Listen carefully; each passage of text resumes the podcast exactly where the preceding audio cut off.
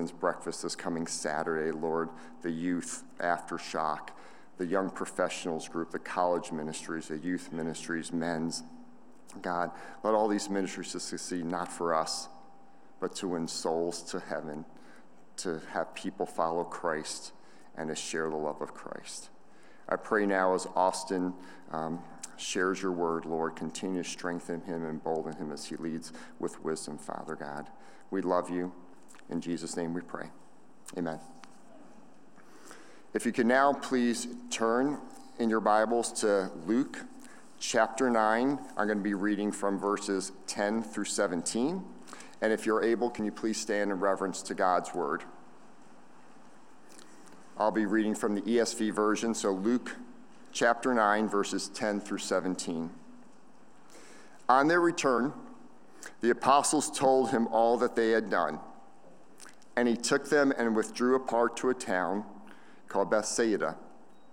When the crowds learned it, they followed him, and he welcomed them and spoke to them of the kingdom of God and cured those who had need of healing. Now the day began to wear away, and the twelve came and, sent, and said to him, Send the crowd away to go into the surrounding villages and countryside to find lodging and get provisions, for we are here in a desolate place. But he said to them, You give them something to eat. They said, We have no more than five loaves and two fish, unless we are to go and buy f- food for all these people for there were about 5,000 men.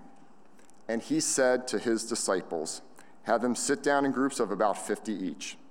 And they did so, and had them all sit down. And taking the five loaves and the two fish, he looked up to heaven and said a blessing over them. Then he broke the loaves and gave them to the disciples to set before the crowd. And they all ate and were satisfied. And what was left over was picked up 12 baskets of broken pieces. You may be seated.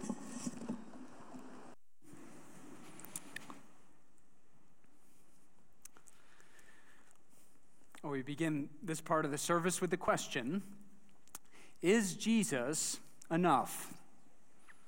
Is he enough to really supply his people with all that we need?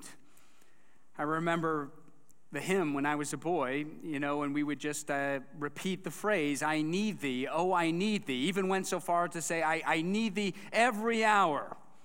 And I remember thinking, well, you know, that's a bit much, isn't it? I mean, to think that I would need Jesus every hour of my life. And yet it pointed to something, I think, profound that echoes down from Scripture through the ages, and that is that Jesus is more than enough for us. You know, sometimes I'm tempted to think, say, well, Jesus is certainly an important part of an aspect of my life, you know, spiritual dimension, but there's a whole lot of things that I need besides him in order to get on with the world. Say, not so fast. That what we're reminded of today in our passage is of what has classically been taught the sufficiency of Christ, or the excellencies of Christ, or the surpassing riches of Christ. That he alone will supply his people and provide for those who are his with all that they need for the task that he has ordained. I hope at the end of our time, say the main thrust of this message that in a cluttered world where we often incline towards self sufficiency, that we'll see that Jesus is more than enough for all of our needs.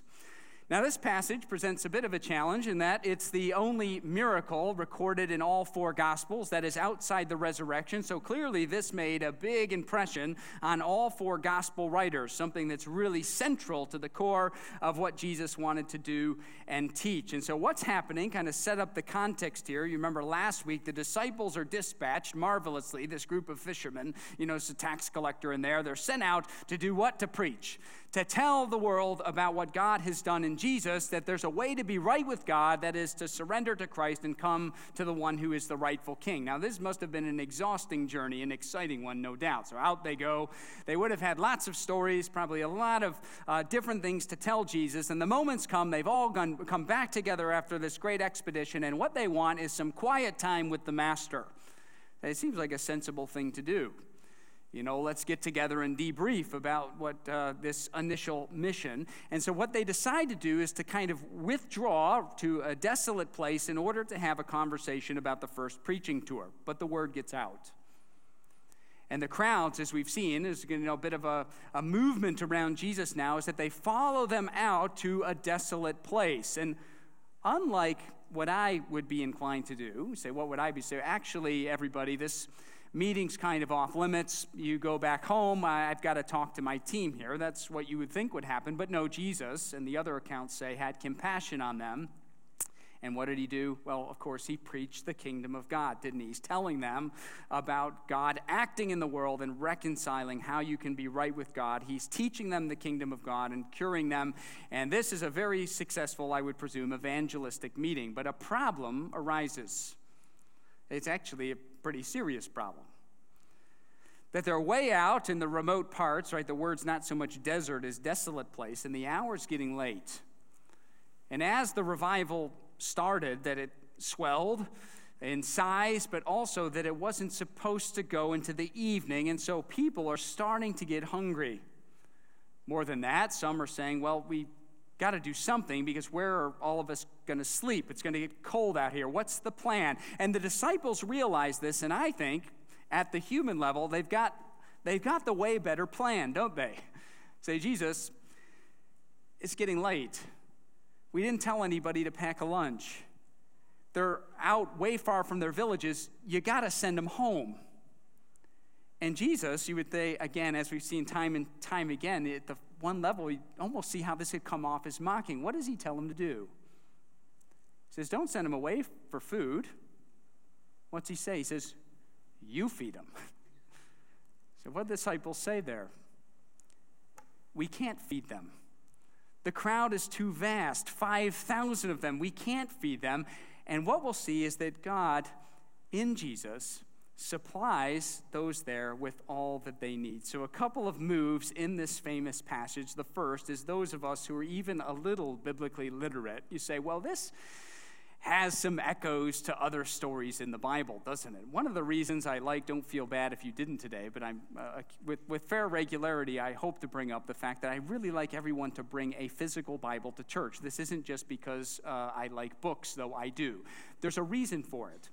That is because this helps the people of God appreciate canon that there's an overarching story of history, that there's a closed uh, communication, right? God has self disclosed, that vast God out there who's, who's infinite. How are we going to know anything about him? Well, he's given us what we need to know about him through history in a closed set of communication. That it's everything that we need to go get to be right with him. And what you'll see is when you read something like Luke 9 10 to 17, it immediately triggers some other things that you would have read.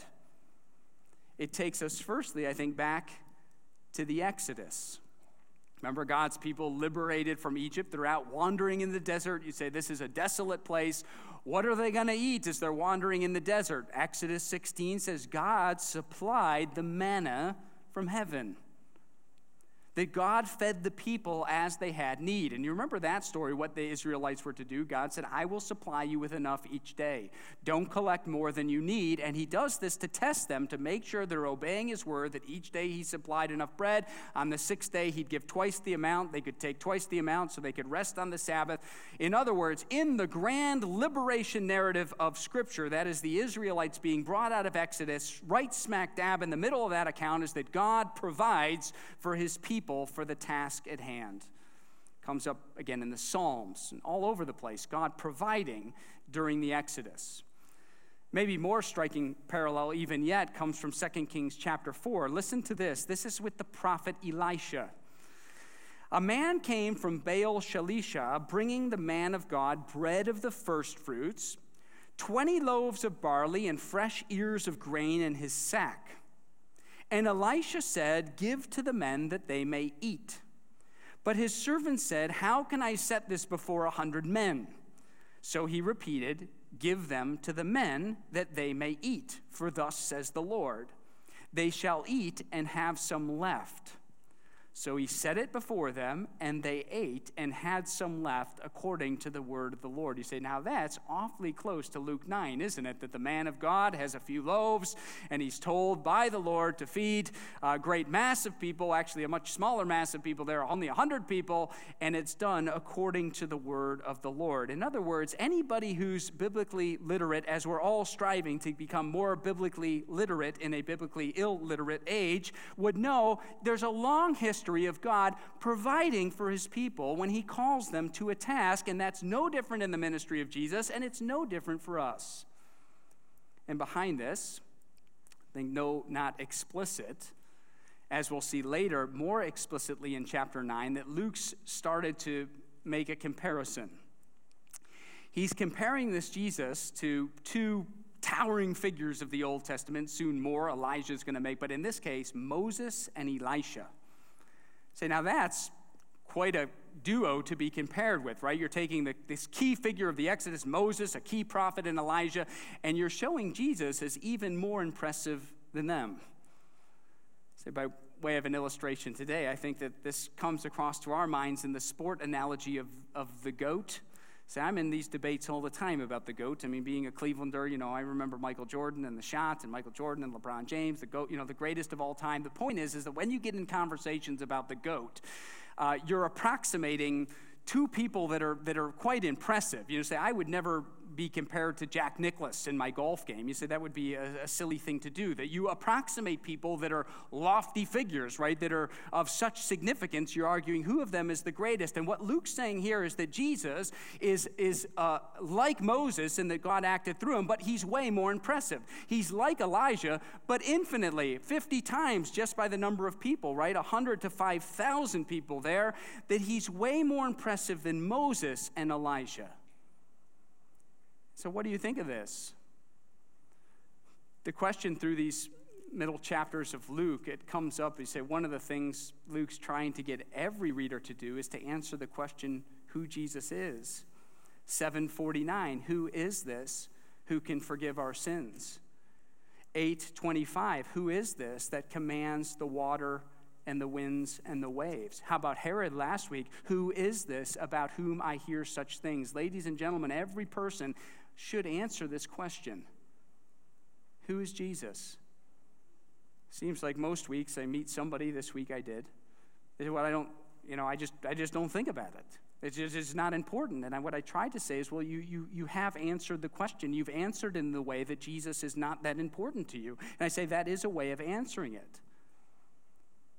And if you're a Christian, I pray that you have answered that, that this Jesus is the Lord of glory, that he's not just like Moses or like Elijah, but he is, in fact, Moses and Elijah's maker, that he's God himself and our Savior.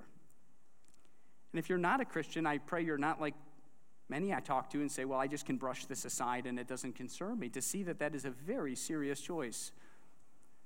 But to ask with Herod, to ask with the disciples, the people in our narrative, and all through history who is this Jesus? What do I do with him? Is he the Lord of glory? Did this in fact happen? If he multiplied these loaves and fed them in a fashion greater even than Moses and Elijah, is this just fable? What do I do with it? Can I see Jesus for who he is? Friends, point number one there's an established history of God providing for his people when Jesus comes on the scene and does that, you say, This is the very character of God, and we're to be drawn into his very person. So God provides for those who are his. Bold heading number two, again, kind of feeding, uh, c- continuing on this, is that God cares for those who listen to him. We start with really the food that spoils. And then we'll move to the food that doesn't spoil. But the food that spoils, you say, why did God make us that we need to eat regularly? You ever think about that? It's kind of no matter where you go, uh, all of us, I say I eat at least three times a day. Some people, maybe you do intermittent fasting or something, but you eat at least once, twice a day. Say, no matter where you go, humans need to eat with fair regularity. It's a bit like sleep.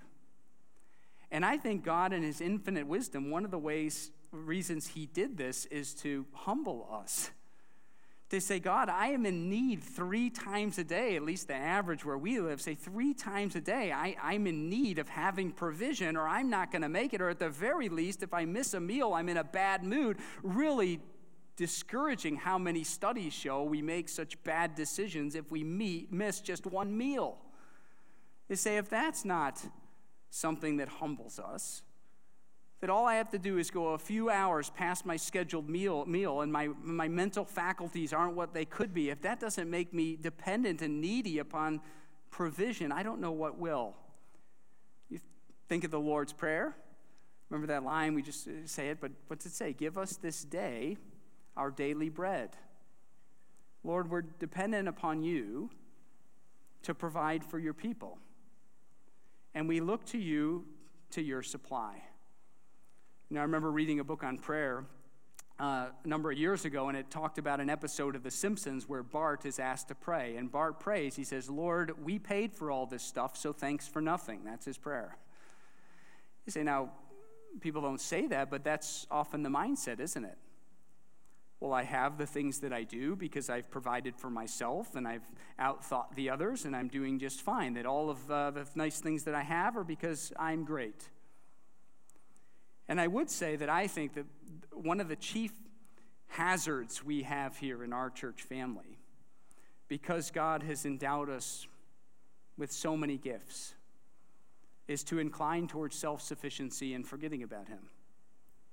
To say, God, I have what I do because I'm a clever guy and I work hard. And to push God to the side and forget that He provides what we need, that we have food on our tables and clothes on our back and the houses that we do because God has been so very kind to us. Say, that's not to take anything away from hard work. Say, not at all. But don't you think that God has supplied us with the grace to be productive, the grace to have the roles that we do? See, God's people must always say, God, I depend on you for my daily provisions. Give us this day our daily bread. In the same way, these folks here, right, they're out and needy and in need of food, as every human has throughout history. God, we need you to supply us with what we need. Think of all the passages in the Bible that talk this way about God providing what we need. You know, Psalm 23, famous passage, as the Lord is my shepherd, I shall not be in want, right? The Lord is my shepherd, he's going to supply what I need. May that be the posture of God's people been thinking a lot of, uh, lately. I, I, think of it a lot. Proverbs 30. Proverbs 30 is written, written by a guy named Agur, lost to history other than Proverbs 30, which is a legacy enough, right? But Proverbs 30, A G U R, writes this proverb, verses 8 and 9. And what, what Agur says, he says, Lord, keep me from poverty. Because if I'm in poverty, I'm, I'm going to be miserable and I'm going to be starving and I might even be, be tempted to steal. So, d- d- Lord, don't make me too poor. But he also says, He says, Lord, don't make me a rich man because if I'm a rich man, I'm going to forget about you and I'm going to take credit for myself. And I think that middle tension here, right, what we're to get as we think about God providing for his people to say, God is going to supply me with what I need for the task that he's assigned. And that last part's crucial because I think right what I'm talking about here, here comes, I know there's a big objection here, isn't there? Say, okay, he's talking about how God provides for the people, but what about all the people in the world who are starving, who don't have their basic needs met? You know, what about all those? God's not supplied them with what they need.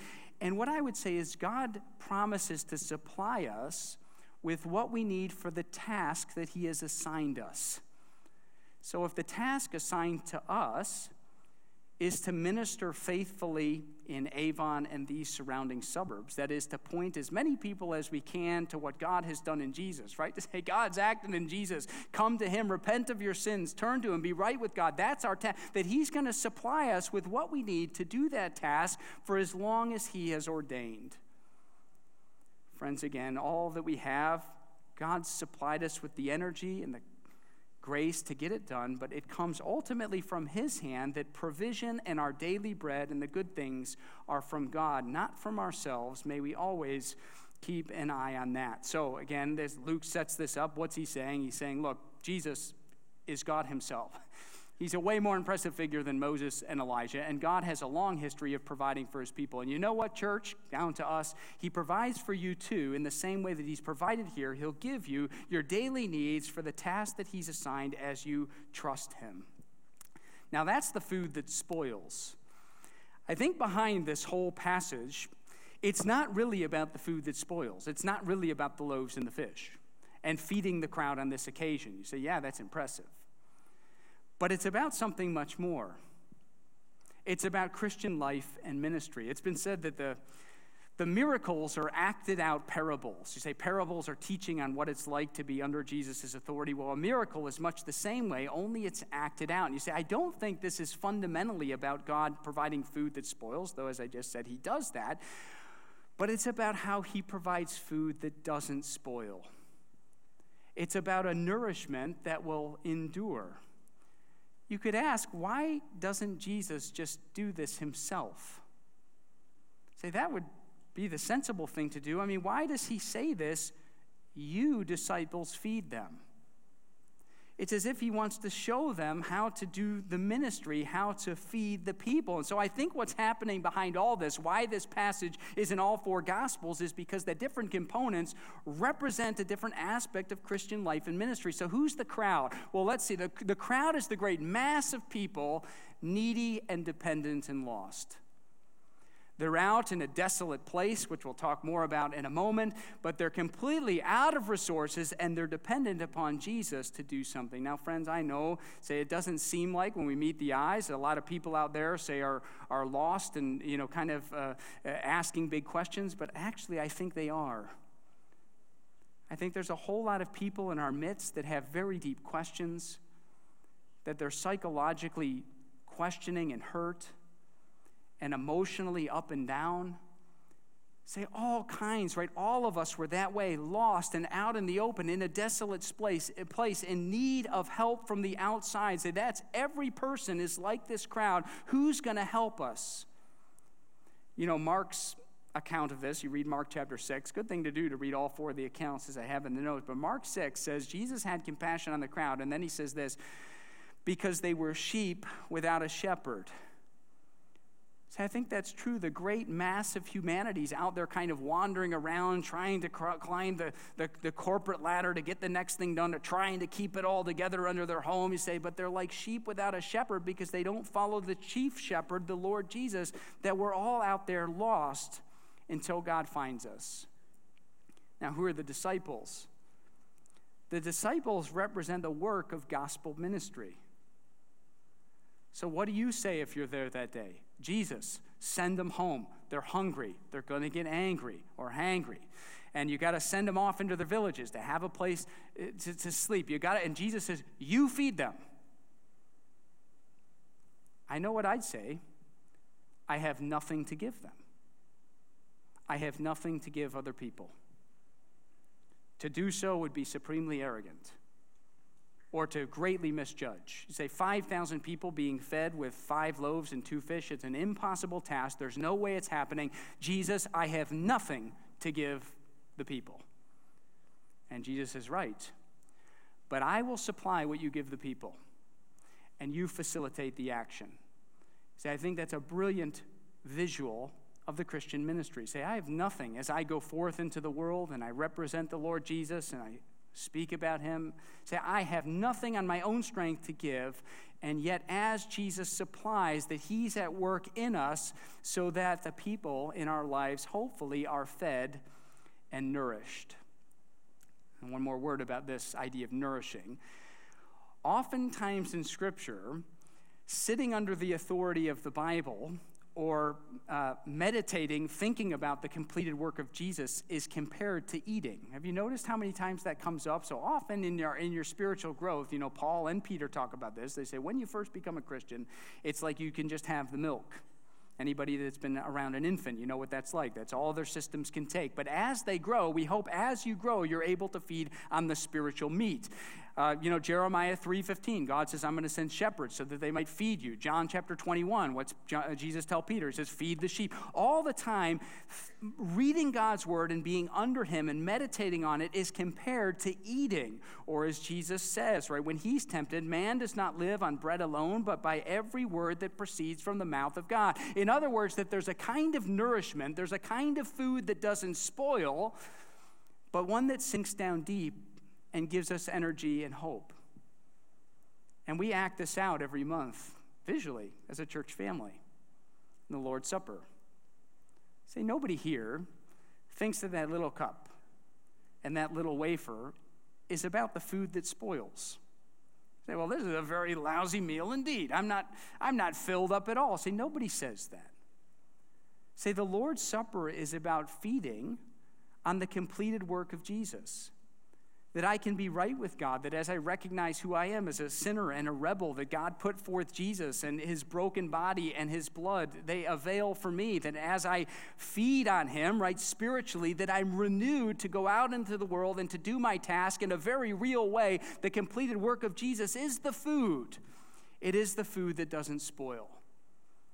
And what an encouragement this is in Christian ministry. Say, I remember this was a this hit me uh, pretty hard. But I remember, you know, I'd preach on a Sunday and say I'd be out somewhere at one of the stores and I'd run into somebody and they'd say, you know what? I remember in the middle of your sermon you were making this point and, and what was the next point you made there? And I'd say, you know what? I, I don't remember.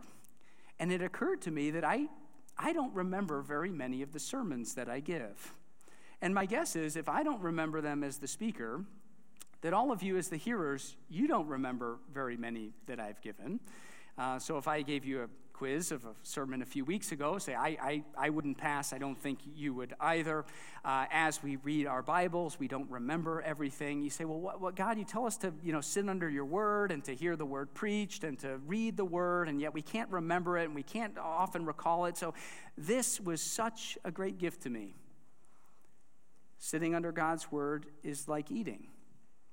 So, my mom, from 1984, well into my early 20s, prepared a lot of meals for me. Thousands of meals, packed lunches, breakfast before school, nice dinners, quick dinners, all kinds of meals. I don't remember, I don't remember very many of them individually. But I'll tell you what, I knew that I needed every one of those to survive, to be nourished, to feel love, to keep going. See, I think that's why God gives us this wonderful metaphor of His Word being like feeding. Each Sunday we come, we have a meal of God's Word. We read our Bibles in the morning, you say there's a bit more nourishment. And in reading and plodding along, say, I don't remember all of it, but I know it's exactly what I needed to keep going, that God would provide for me my daily needs for what I need. You see, friends, behind Luke chapter 9, there is, yes, the food that spoils, which we're dependent upon God for the food that spoils, but more importantly, there is a food that doesn't spoil. That is what God has done in Christ. And wonderfully, verse 17, our last point today, say there's a key word there. Not only was there leftover, a lot of leftover, this is a different word for basket, so vast amounts of leftovers from the five loaves and the two fish, 12 baskets, full baskets left over. But they all ate and we're satisfied. That word is so elusive for me. I, I think Lewis was exactly right when he said, Many of us are pleased, very few of us are satisfied. I know the Germans have a phrase, Jetzt bin ich aber zufrieden. Now I'm completely satisfied. I said, That is so rarely, rarely me.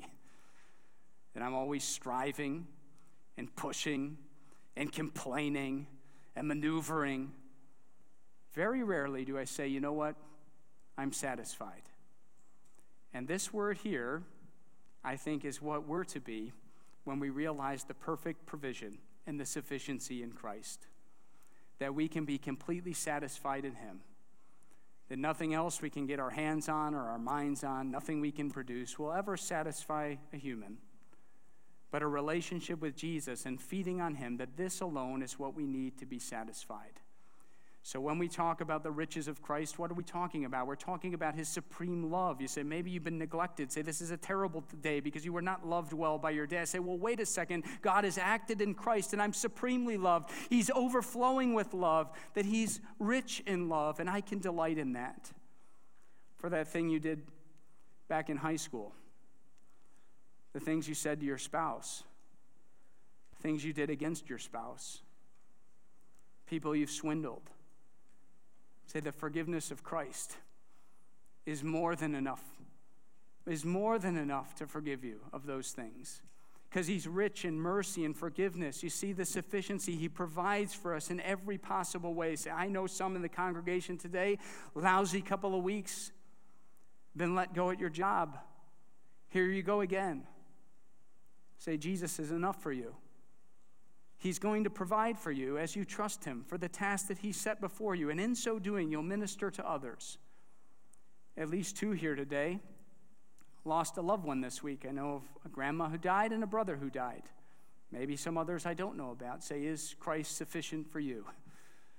Can He bind up the wounds and give you hope? You say, You bet He can. He's sufficient, and He's rich, and He's all we need. Say, others of us, you say you're just in a desolate place. Your kids have rebelled. Kids need a medical procedure. You'd say, I'm just like this crowd. I'm out in a place of nowhere. Who's going to provide for me? Who's going to look after me? Say, well, here he is. Will you come to him? Those of us who are Christians, you say, He's all we need. I trust Him with whatever I face. He's rich. You're not a Christian. You have a lot of money and you're not a Christian. Diagnosis here is you're very poor. Maybe you feel very poor deep down because money and things does not satisfy, and it certainly is no balm. It's no ointment and no balm for the hardest things in life. But can you see in Christ? You can be satisfied and you can be full. Friends, God provides for his people. He always has, he always will. For those of us in this congregation, We've not gotten to where we are because we're greater than all the rest, but because God has been so kind to us and in His grace has allowed us to press on and has entrusted us with so much. With all the difficulties we face as a body, to know that Christ will sustain us for the task that He has before us, and may we never forget that. We end by praying with Paul My God will supply every need of yours according to His riches and glory in Christ Jesus. I'll pray as the team comes back up. Lord, I can't imagine being there that day and hearing those words, you feed them. May we sense that as the charge for the Christian is to go out into the world and to feed the people, for our response to be, Lord, we have nothing to give them, but only by what you supply. By what you supernaturally supply can we have any impact. May we not lose focus of our mission to win people for Christ. Lord, for the deep challenges that we face on the human level in our congregation, that we doubt whether your Son is enough, that we scramble, we move to our own devices, we get down on ourselves. May we not, may we see the real thrust of this passage that Jesus provides and that all can be satisfied in him in a time, Lord, where we are so easily uh, told not to be satisfied, to keep going, help us to see the majestic uh, uniqueness of Christ, that we can rest and not spurn. May that win the day. May we build each other up in this truth, the sufficiency and riches of Christ. In his name we pray. Amen.